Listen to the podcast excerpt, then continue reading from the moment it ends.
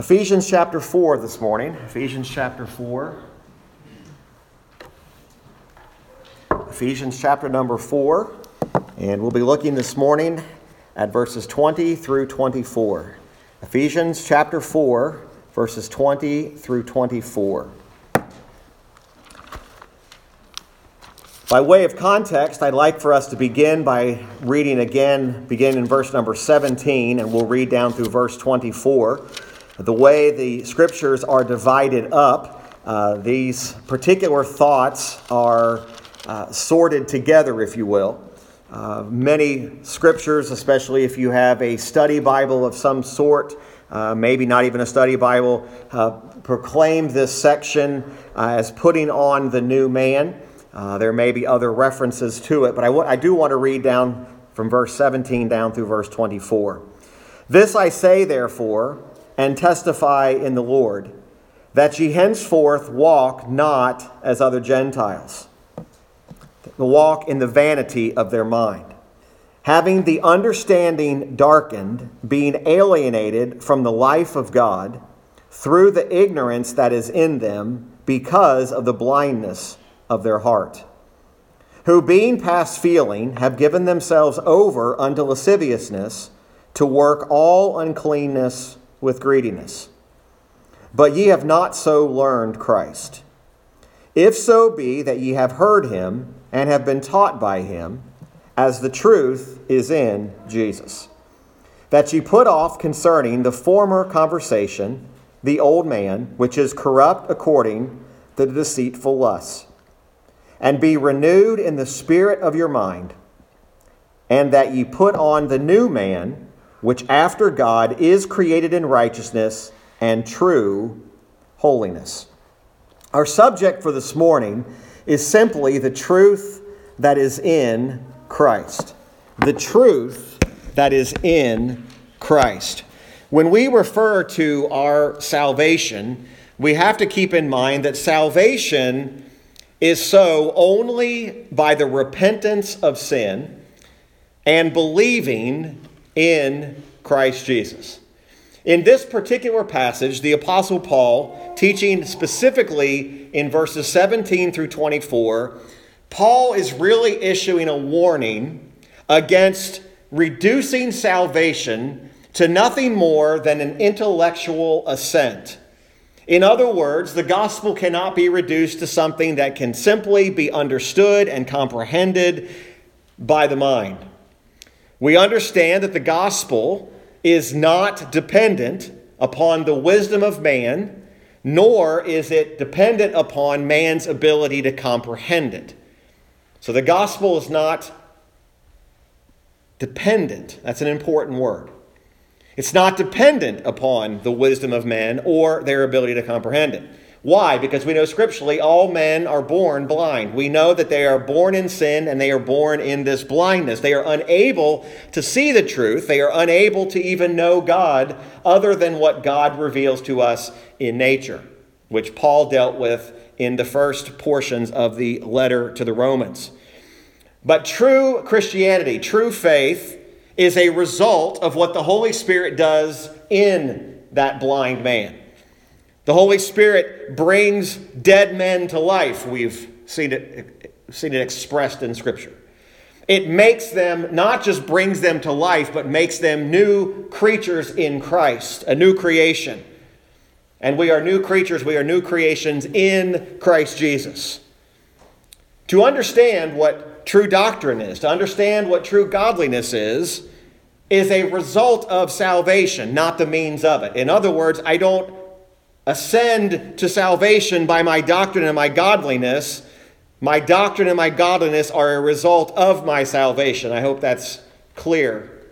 There's a big difference there. There are some who are saying the only way to God is to get there through doctrine and godliness, and then I will ascend to salvation. No, it is a work of the Spirit, and as the Spirit brings us from dead un, from death unto life and then makes us a new creation and a new creature it is then we begin to be formed in our doctrine and formed in our godliness i think it is fair to say It's biblically accurate to say that a truly saved person, a truly converted soul, has a growing knowledge of God that is continuous. It is always growing in the things and the knowledge of God. To be stagnant in our knowledge of God could be very suggestive of a lack of truly saving faith.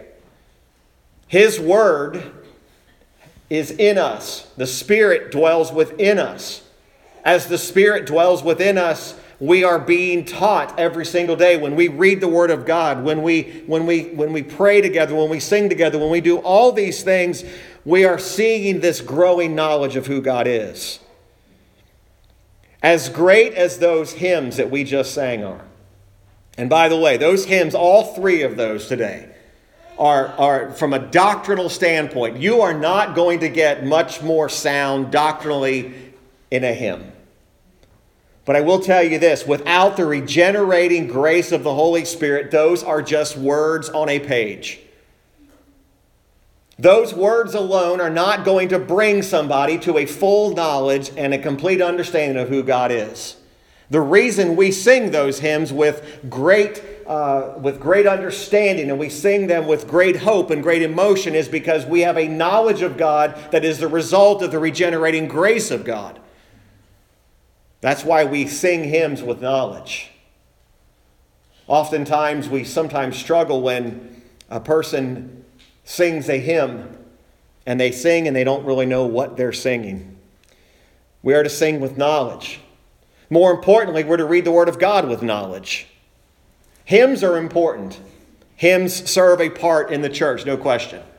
But hymns, as doctrinally sound as they are, they do not supersede the Scriptures. As helpful as the confession of faith is to our church, it does not supersede the scriptures. The final authority on the knowledge of God comes from the scriptures, and where those two disagree, we always go to the scriptures. The reality is, is Paul is specifically talking about this knowledge. Again, we often read this and we think, I thought this passage was about putting off the old man and putting on the new. Well, it is. But we don't do that without knowledge of God. We don't, we don't just simply change like we will change our clothes this afternoon after church. It, it's not that simple. Paul is specifically teaching about a dangerous type of learned false knowledge. It is possible for you to have a learned false knowledge. That's why it's important that Paul says in verse 20, but ye have not so learned Christ. He has learning in context here, and he has knowledge in context. And he says there are things that you learn from Christ, and there are things that you have not learned from Christ. There are really two types of learned false knowledge, I believe Paul is pointing out here. The first type of learned false knowledge are those who know a lot about Scripture. They know a lot about doctrine, but they've never been truly broken by their sin. You can go to most secular universities in this country and you can get a degree in Bible. And they will teach you doctrine. Howbeit, most of it's wrong, but they'll teach you doctrine. They'll teach you what the Bible says about certain things. But a false knowledge would be a false knowledge that leads me just to a knowledge and an, an acknowledgement, but it doesn't break me. I'm not broken by my sin. When we read the scriptures together, we're not reading them as people that are trying to intellectually ascend. We're reading them as people who were broken by God in their sin, and we realize what a marvelous demonstration of grace that we've experienced. That's why the Word of God is precious. Doctrine is important, but it's not doctrine's not precious to the unbeliever. It's just another subject to learn. There are people who are experts in their field, and they do a lot of schooling, and I applaud them. But knowledge of God is not just this intellectual knowledge. Paul warns about those that have ever been broken by their sin. And number two, there is this learned false knowledge of people actually believing that an intellectual understanding or an intellectual assent is an acceptable substitute for the repentance and confession of sin. Instead of actually repenting of their sin and confessing their sin, they believe suitable I have an uh, I read the Bible or I have an understanding of the things about God.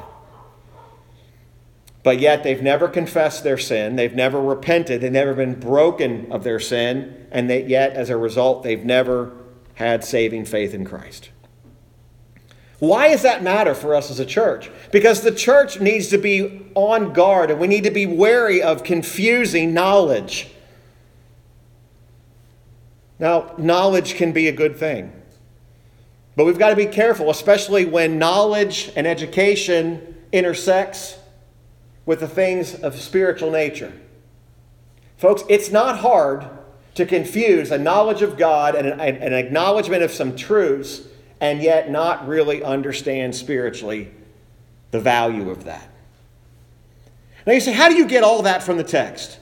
Because you see all that in the context of the entire letter that Paul had penned to the church at Ephesus. We don't have time this morning to go over all that we've talked about, but we remember he's been talking about mysteries and he's, he's been talking about how the Jews and Gentiles were now worshiping together.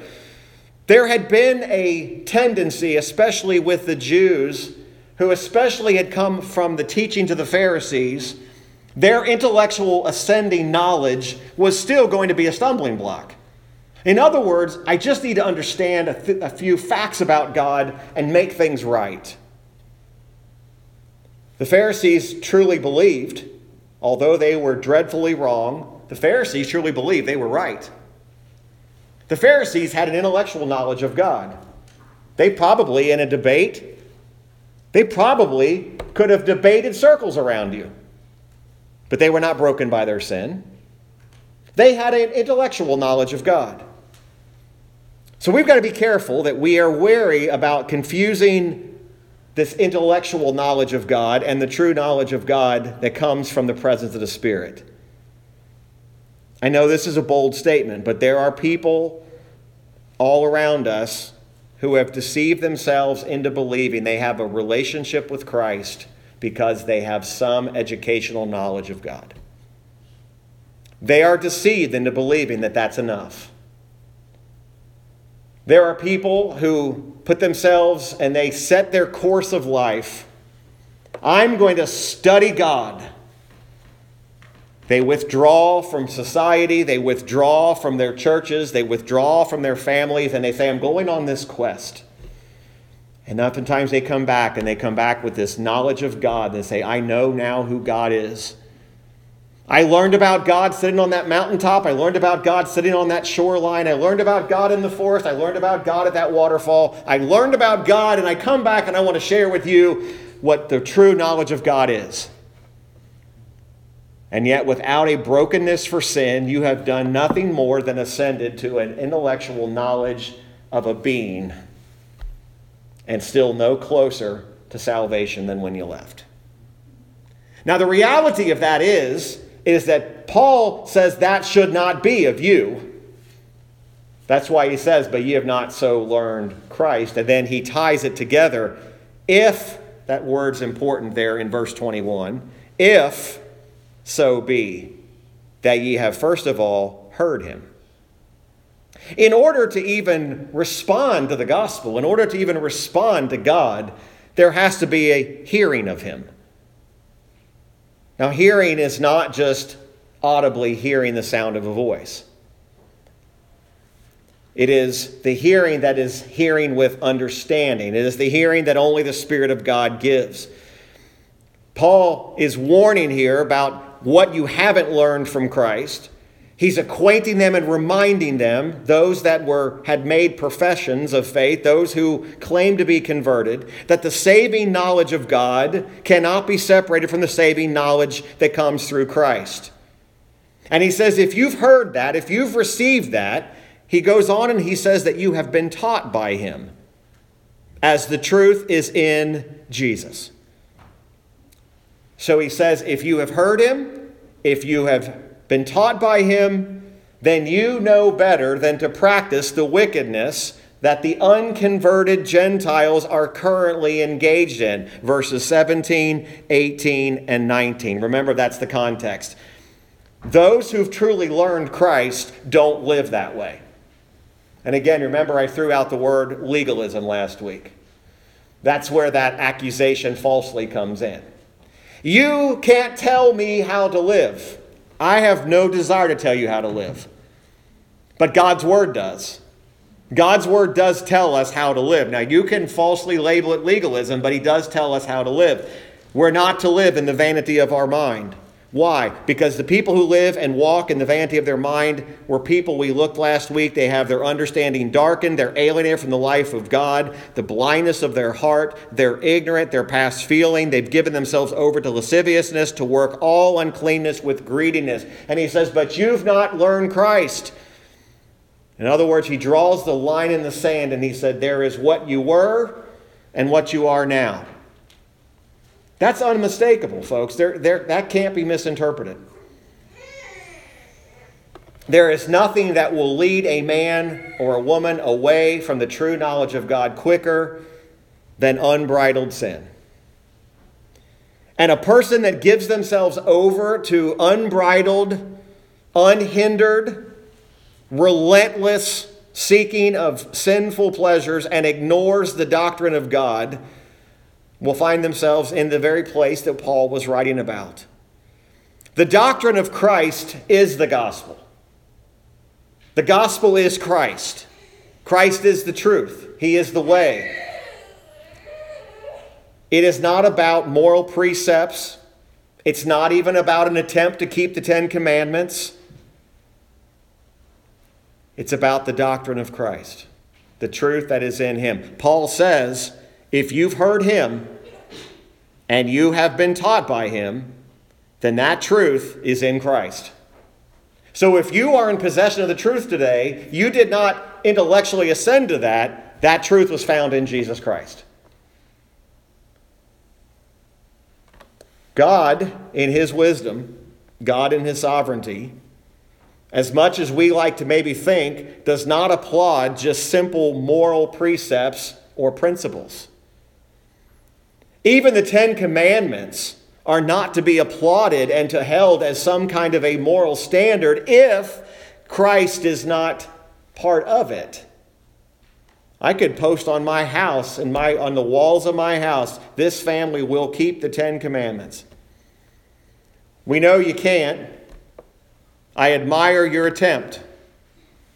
But even if your children can be brought to that place, and by the way, we acknowledge the Ten Commandments as believers because we know that the moral law is still in effect.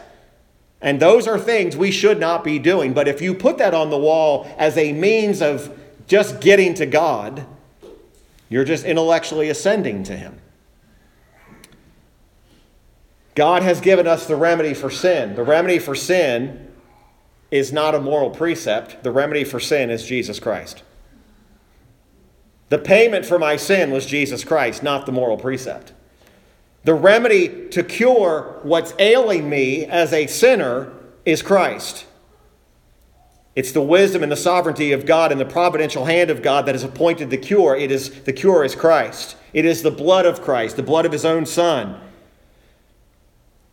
Paul writes and he's he's telling them he says that they that ye put off, that's verse 22, that ye put off concerning the former conversation. He's drawn another line and he says, Believers cannot live in the same manner in which they once lived. A life of sin and indulgence in everything that our carnal flesh wants is certainly not the life of Christ that you've learned. Now, I know today we have this, this new way of thinking that Christ just saved you, and now that Christ has saved, and they even use the name Christ, but now Christ just wants you to live this happy life. Basically, it's the doctrine that says very the opposite of what Paul said. They treat grace as a license to sin. God's regenerating grace is not a license to sin. It's not a license to even continue even entertaining the thoughts of sin, although we know we're going to. We're not licensed to do that by the blood of Christ. We're not allowed to entertain sinful thoughts just because we can say, well, thank the Lord for the regenerating grace of God. No, we're to put that off. Now, again, Paul's drawing a line because no person apart from the doctrine of Christ and from the regenerating grace of the Holy Spirit can put off the old man. You cannot reform your life. You can't make yourself better. You can't turn over a new leaf. You, could, you can't put reminders on your phone every day that pop up the minute you wake up about be better today. You cannot reform your life. You can't even put off sin on your own. That's Paul's point. You can't put off the things that the Gentiles who are still walking in darkness are doing. You can't put those off on your own. So, Paul again leads us to that if. He's reminding them, not for the first time, about what the truth is the doctrine of the gospel. He directs them, he admonishes them, and he, he tells them, put off the old man. That is, put off your former conversation, your former manner of life, how you used to live, how you conducted yourself. Conversion actually changes a person. Put off the old man, he says. Verse 22 that you put off concerning the former conversation, the old man, which is corrupt according to the deceitful lusts. I notice those expressions, they, they stand out. Put off the old man, corrupt. By the old man, Paul wants us to understand the old man is our old corrupt nature. It's called that because it is as old. One, one preacher put it this way it's as old as Adam. That corrupt nature didn't originate with you, it's as old as Adam. Your corrupt nature is as old as Adam. So, no, I'm 40 something. Your corrupt nature is as old as Adam. It's older than your living years. That's the old man he's talking about. Humanly speaking, nobody knows where to begin with that. nobody knows where to put off the old man that's as old as Adam. How do I deal with another man's sin? How do I deal with the original sin of Adam? Proves once again, apart from grace, you can't. So even if you clean your own life up, even if you live the Ten Commandments most of your week, you're still not dealing with the corrupt old man that originated with Adam. It's really an interesting thought. Now, your former conversation is also directed by not just your old personal nature, but the old nature of Adam. That's your fallen nature. We've learned in our study, in Bible study time, that we were conceived in sin, right? So we know that there is guilt already you realize that sin never stops corrupting. If we have this idea that sin causes its effect and then stops, I can't even give you a real good illustration of the corruption of sin because I feel like I'm doing an absolute disservice to Scripture, but it's a daily, it's a daily corroding. It's kind of like the idea that, and this is a, this is a very crude illustration, and I'll probably regret I even said it. It's the, it's the idea of even what salt does on metal. It, it starts off, salt hits that, starts corroding, starts pitting it, starts corroding, starts pitting it, and it just gets worse and worse and worse until you have nothing in front of you but rust. You realize that sin is daily corrupting you, it's daily deceiving you and it is to be resisted, and not just resisted, but to be subdued. We are told by Paul later to mortify the flesh. That's not my words, that's Paul's words. We're to mortify the flesh. We're to be killing sin. John Owen wrote an entire book on the mortification of sin. Now, let me just warn you you got to be intellectually engaged to read that one. Because it's deep, and he's deep. I don't agree with him on everything, but he's deep. And yet, this is not sufficient enough. All right, so you get up tomorrow or today and you say, okay, tomorrow I'm going to resist and I'm going to subdue my sin. I applaud you for the effort, but that won't be enough. You will not be able to do that on your own. Now, again, remember, we're leading somewhere. I'm not leaving you hopeless today. We're going to bring you to a place we're going to understand that God is telling us to do this because it is possible to be done, but not in yourself. It's not the intellectual assent to the moral precepts of the Ten Commandments. It is the reality of what happens and what's necessary in regenerating grace. Don't ever associate grace without regenerating grace. Because grace, true grace to be understood, requires a regeneration. That, that subject of that grace has to be changed. It's kind of a misnomer. We talk about being reformed. We're not reforming ourselves. Reformed and being regenerated. It's being by God, it's Him doing the work. It's not sufficient that we just simply subdue and resist because Paul has a second side to this. He says, not only do we put off the old man, but he goes on and says, and be renewed in the spirit of your mind. Now, order matters. Because in between verse 22 and between verse 24, before he ever talks about putting on the new man, what does he say? Be renewed in the spirit of your mind. See, our minds run to the reality when we hear this principle. Oh, yeah, I know what Paul's talking about in Ephesians chapter number 4. Put off the old man, put on the new. But you're missing verse 24 the renewing in the spirit of your mind. That's why exposition matters. Every verse is a piece of the puzzle. So, he says to put off the old man, and we're going to put on the new here in a moment. But in between, there has to be a renewing of the spirit of our minds after God. What does it mean to have the renewed in the spirit of your mind? That means to have a mind that is renewed after the image of God. In other words, when we think about God and we consider who God is, what are the two things that come to our mind? The two things that run to my mind are righteousness and holiness.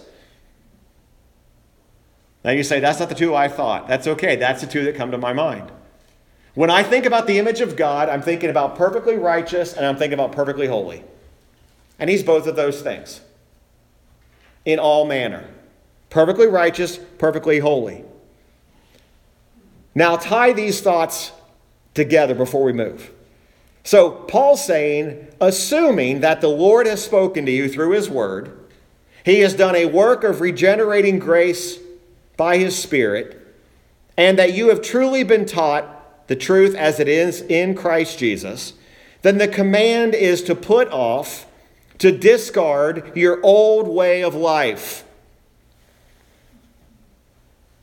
What you're doing is you're denying the old man the right to rule over you. I'm not talking about this name it and claim it foolishness, folks. I'm talking about this is a true work of God that says, I am going to deny that old nature that continues to pound me every single day. And your old man is pounding you every single day. He's pounding you in your thought life, he's pounding you in your actions. That old man has to be subdued every day.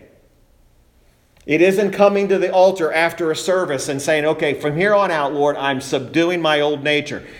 Sin daily corrupts and it daily corrodes. I always cringe a little bit when I hear someone say, I have gained complete control over that sin in my life. I've gained, I've gained control. First of all, I'm concerned because you said I gained. Now I do believe you can you can get victory over things in your life and you can get victory to where sin does not rule you and sin does not reign over you like it once did. But be careful about saying what you subdued. You, apart from the regenerating grace of the Spirit, didn't subdue anything. God did it. But Paul says there is a responsibility that you are to put off, but he's not telling them to do it on their own. He said, if you have Christ and truth in you, these things are happening. The old nature has its own lusts, it has its own desires, but everything the old nature tries to convince you of is deceptive. it deceives you. It convinces you that you deserve that lust to be fulfilled. It convinces you that that desire is not so bad because this person did me wrong. It's that lust that leads a person to say, you know what, I've been going through a rough time. Just this once, just this once, I'm going to let this sin lead me wherever it does. It happens in the life of believers. These believers are deceived by their own lust. Remember, sin is pounding every single day.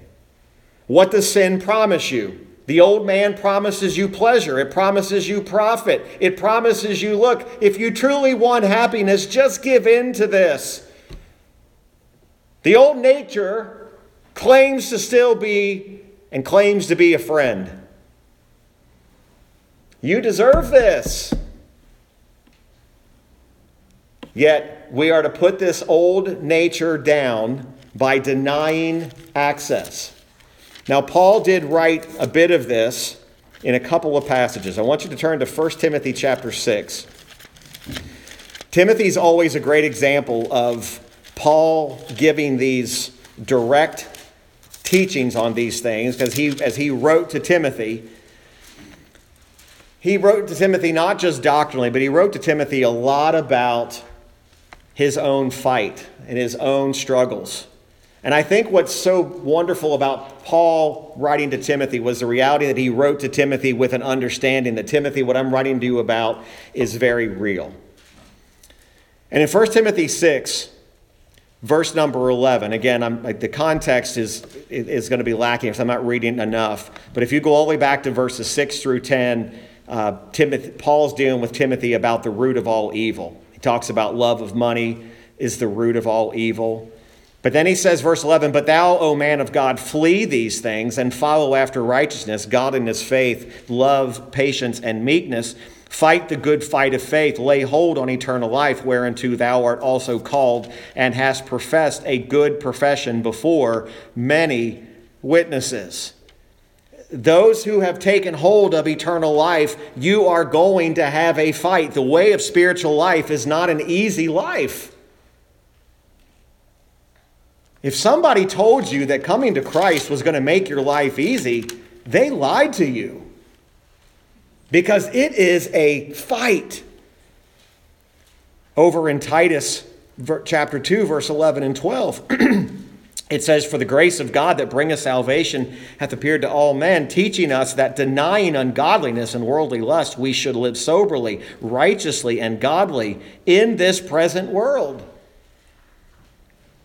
Teaching us, if you've been taught Christ, we deny ungodliness, deny worldly lust, live soberly, live righteously, live godly in this present world, looking for that blessed hope and the glorious appearing of the great God and our Savior, Jesus Christ who gave himself for us that he might redeem us from all iniquity and purify unto himself a peculiar people zealous of good works. Now, for those that say, legalist, legalist, here it is. These things speak and exhort and rebuke with all authority. Let no man despise thee. It's not legalism. This is part of the Christian life. Deny ungodliness, deny your worldly lusts.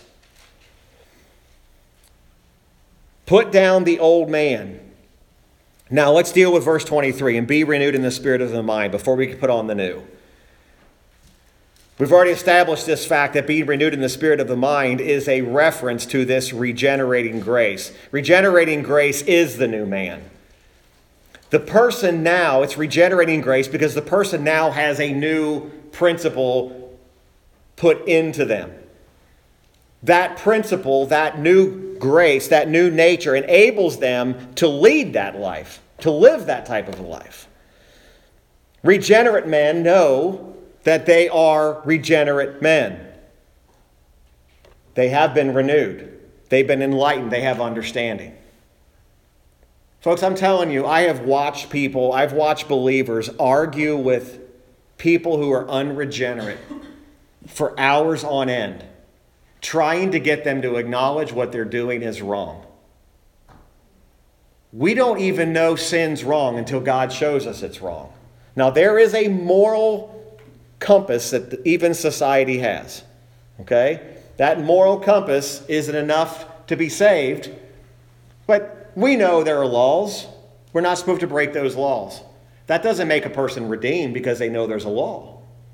But the, the matter of, the fact of the matter is, is that when, when we talk about these things and we talk about this, this renewed man, this man has an understanding of these truths. Paul's not asking them to understand something that they couldn't understand. They could all relate to what the old man used to do. Now he's just simply telling them here's what the new man is supposed to do. A renewing of a renewed understanding. It's a a, our will is now being sanctified. We now desire God's will instead of our own will. Our affections are to change, our desires are to change. Old things are passed away, right? That's the idea. Things are now new, they're becoming new. In our worship and our reading the word and our continual feeding upon Christ, our spiritual man is gaining the knowledge of God. We're becoming more and more what God wanted us to be. We're talking about that sanctifying process. If you'd like to turn there, I love what the psalmist said in Psalm 51, and this is one of those, I don't want to use the word classic psalms because I don't think that's an appropriate word, but this is one of the psalms of David that so clearly describes the heart of a regenerate man, the heart of a man who knew that he had sinned against God. Psalm 51 in its entirety is a plea for forgiveness. If you broke it up into four categories, or maybe even five, you've got David giving a plea for forgiveness. He's asking God to cleanse him.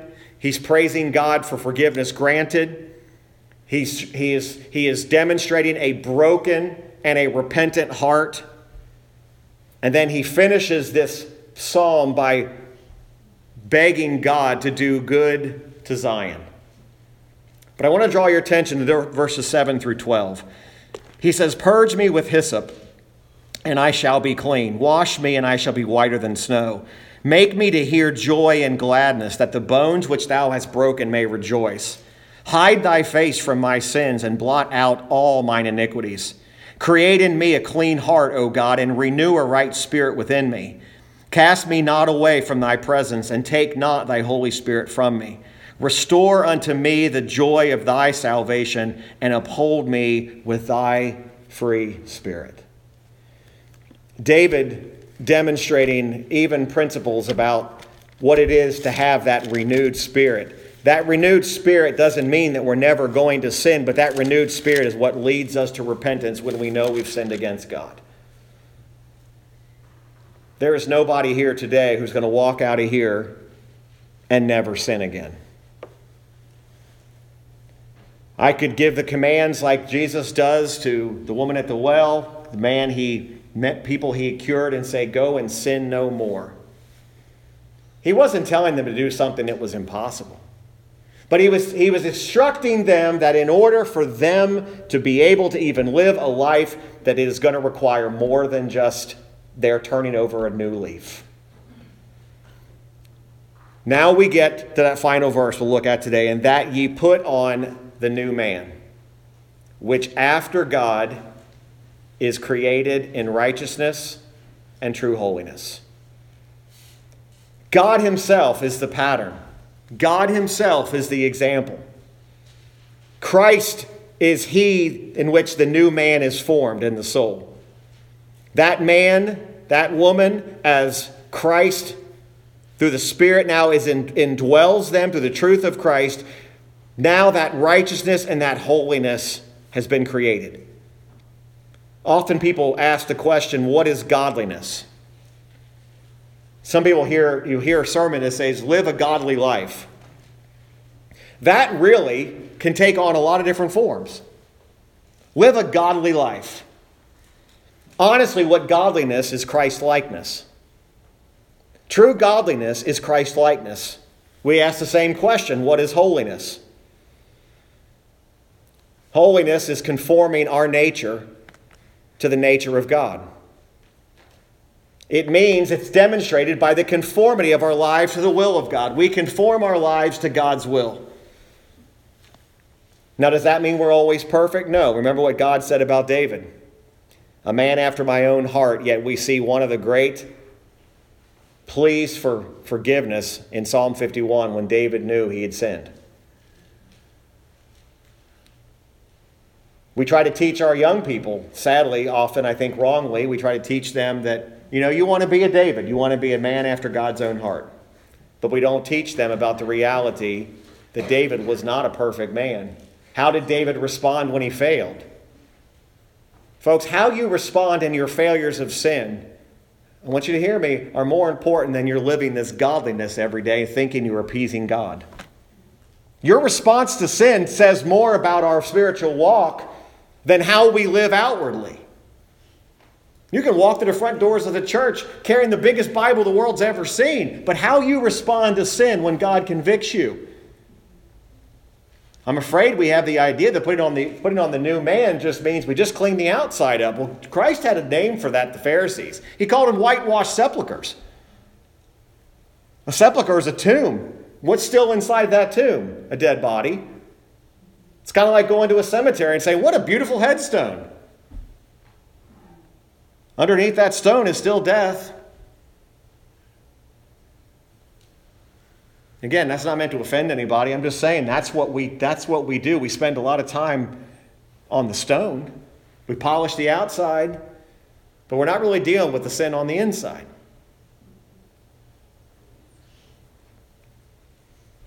Holiness is not just reforming the mind to do better, but it's the spirit of the mind that Paul wrote about. When we talk about the spirit of the mind, we're not just talking about a reformation of the way we think. We're talking about the mind is the, the highest faculties of our, of our being. In other words, I don't want to be too intellectual here, but it's the part where we fail to even understand where sin has infiltrated. See, sin's gotten, it's not only corrupting daily, it's gotten further than what you think it has. Sin's gotten into our persons in places we don't even know it's there. So that we begin to live our lives and we go out every single day and we live and we live and we think, you know what? And we walk, we come home and we say, I had a pretty good day as a believer today. The problem is, maybe you had a good day, but you're not remembering that sin has, has weaved its way into every faculty of your soul.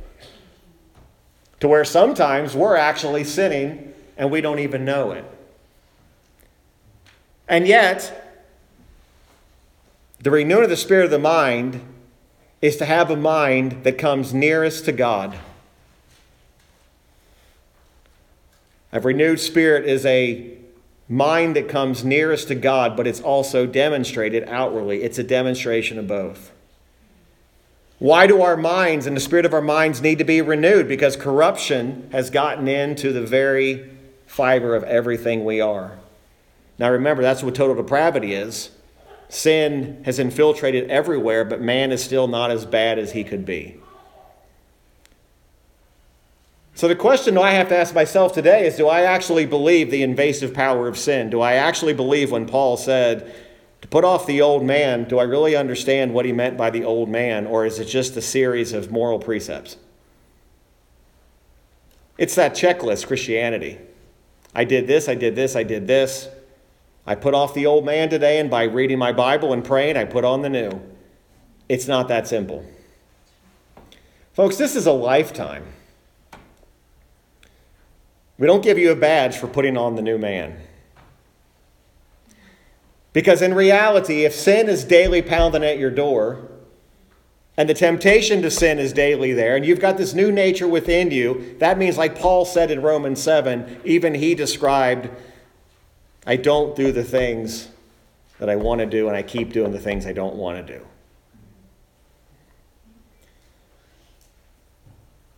You see, it takes a work of grace to restore a depraved nature back to its simplicity. Remember, if we're, if we're guilty of sin all the way back to Adam, then I have a, a renewal process that is not yet complete. We're not fully sanctified yet. Full sanctification comes along with that glorification that's coming to where one day we will be without sin. There will be no old man to put off. Can you imagine? Can you imagine not having another lustful thought? Can you imagine not committing another sin? Can you imagine sin not having any place in you? Try to imagine it and you can't even fathom it. But yet, that's what it will be. That's what it will be one day when we are like him and we'll see him like he is. Who's the Bible referencing? It's referencing Christ. And if you've ever gotten over that, we shall be like him. Really? Me? Now, our sinful thought says, I'm going to be like God. No. That's not the point. It's to be without sin and to see him as he is. See, it's even more it's even just as remarkable to be like him as to be able to see him. I always go back to the Old Testament example, and I know there's many, but when, when Moses begged God to see his face. Paraphrase, he said, Moses, you couldn't look in my face and live. Folks, when we start getting a true knowledge of who God is, this God that's being perpetrated in our world today is let's, let's just lessen who God really is. Just talk to God like he's just like talking to your buddy. Let's just refer to him as the big man upstairs. And we call that Christianity. We say that athlete that just gave glory to God, he didn't give glory to God when he said, I want to thank the good man upstairs, or I want to thank the big guy upstairs. He didn't give glory to the true God. All he's demonstrating, he or she is demonstrating, is I have some knowledge that there's a being somewhere, but he doesn't have regenerating grace. There's no way you talk about God who saved your wicked soul from that sin as the big guy upstairs. Or that somehow you're going to walk face to face with God and tell him what you're going to do. To put on this new nature is not to make yourself new creatures in Christ. That's God's job. It's God who regenerates you. It's God who creates a new man in true righteousness and holiness. But to put on the new man, what do we do practically? Walk daily according to the principles of grace and holiness that's being formed in us. Walk daily according to the regenerating grace through the Spirit that's present in you. Now, people say, well, how do you walk in the Spirit of Christ? I got to make my list. I have to come up with a list. What's a list? I don't know. I'm not going to ask you the question. A lot of people are list people. I'm, a, I'm still an old fashioned post it note guy, all right? That means every thought I have, I have a post it note for it. Every single, I'm not, I'm not kidding you. I inherited it from my mother. My mother, I, I always said, Mom, why do you have post it notes everywhere? And guess who's doing that? I go to her house, she's got post it notes everywhere. You look at my desk, I got post it notes on my desk. You open my desk drawers, I got post it notes standing that high. Every thought I had. All these reminders. And yet there's a passage, there's, there's a single verse that it becomes the source of arguments. But I truly believe I truly believe that when we try to try to demonstrate what does it mean to walk daily. Now again, this is I'm not going to expound this today. I'm just going to read you this verse because it's going to do a much better job than I can do. When it comes to putting on the new man, here's what 1 Thessalonians 5:22 says. Abstain from all appearances of evil. Now our minds run to, well, what's evil? But do you understand the point? How you walk in the Spirit every day has to do with the appearances of evil. Christians want to argue about, well, what's evil and what's right? Paul told those at Thessalonica, abstain from all appearances of evil. And he told them that in the same concept of following after. Here's what he says in verse 15 of that same chapter See that none render evil for evil unto any man, but ever follow that which is good, both among yourselves and to all men. Rejoice evermore. Pray without ceasing. In everything give thanks, for this is the will of God in Christ Jesus concerning you. Quench not the spirit, despise not prophesying. Prove all things, hold fast that which is good, abstain from all appearances of evil. That's part of what it looks like to walk in the Spirit. To not only avoid the works of evil, but even the appearance of it. The truth that is in Christ, Paul says, appears in Christ. The corrupt nature is called a man, just like the human body. It's got various parts, parts that support, parts that strengthen. Sinful desires, they're deceitful lusts. What do desires and sinful lust promise? They promise happiness, but bring misery and destruction. If you do not subdue them, you don't mortify them, they will continually rise up. So, what's Paul say? Put them off like an old garment. Put them off like something that is filthy and that you would never, ever, ever want to put on again. But it's not just enough to get rid of the filth, you've got to put on the new. Shaking off those corrupt principles, they must be replaced by gracious, regenerating grace principles. The new man is the new nature, the new creature. It's now directed by a new principle, directed by a new renewal, regenerating grace. It's God's regenerating grace that allows a man to lead a new life. It's not legalism, it's biblical. That's created. That new life is only created and brought forth by the power of God. I can't do it on myself. Folks, I cannot stand on the street corner and beg society to reform itself and to do away with its sin. But I can pray that God's regenerating grace would do a mighty work in people. Because it's only through God's grace that even a person can even think about putting off the old man and putting on the new. Paul says this truth is in Christ. As we conclude this morning, we're going to go to the Lord in prayer, and I'm going to ask you to go ahead and stand if you would We'll be dismissed. I will be here as long as someone needs me, if that's the case. But we'll pray and we'll be on our way today and hope we'll meditate on these things. Don't let meditate be a spooky word. It's good to meditate on what you've heard. Meditate on the truth. Meditate on the truth that's in Christ. Father, we thank you for this day. And Lord, we know that there is so much more we could consider, and so many more things we could do to exalt and to glorify you. But Lord, you've given us much to feed upon today. And Lord, as we leave here today, I do pray that we will leave here with understanding. Father, I do pray for that soul, that individual today that has yet to understand and experience the regenerating grace of God. And Father, if there be one here today, or one even under the sound of my voice, by live stream, whatever the case is, even at a later date. Lord, that has not yet been saved, has not been regenerated. I certainly pray, Lord, that that would be the case if it be your will. Lord, help us all to examine ourselves, to keep our eyes upon our own walk with you. Lord, it's so easy to point out the faults and the sins in others.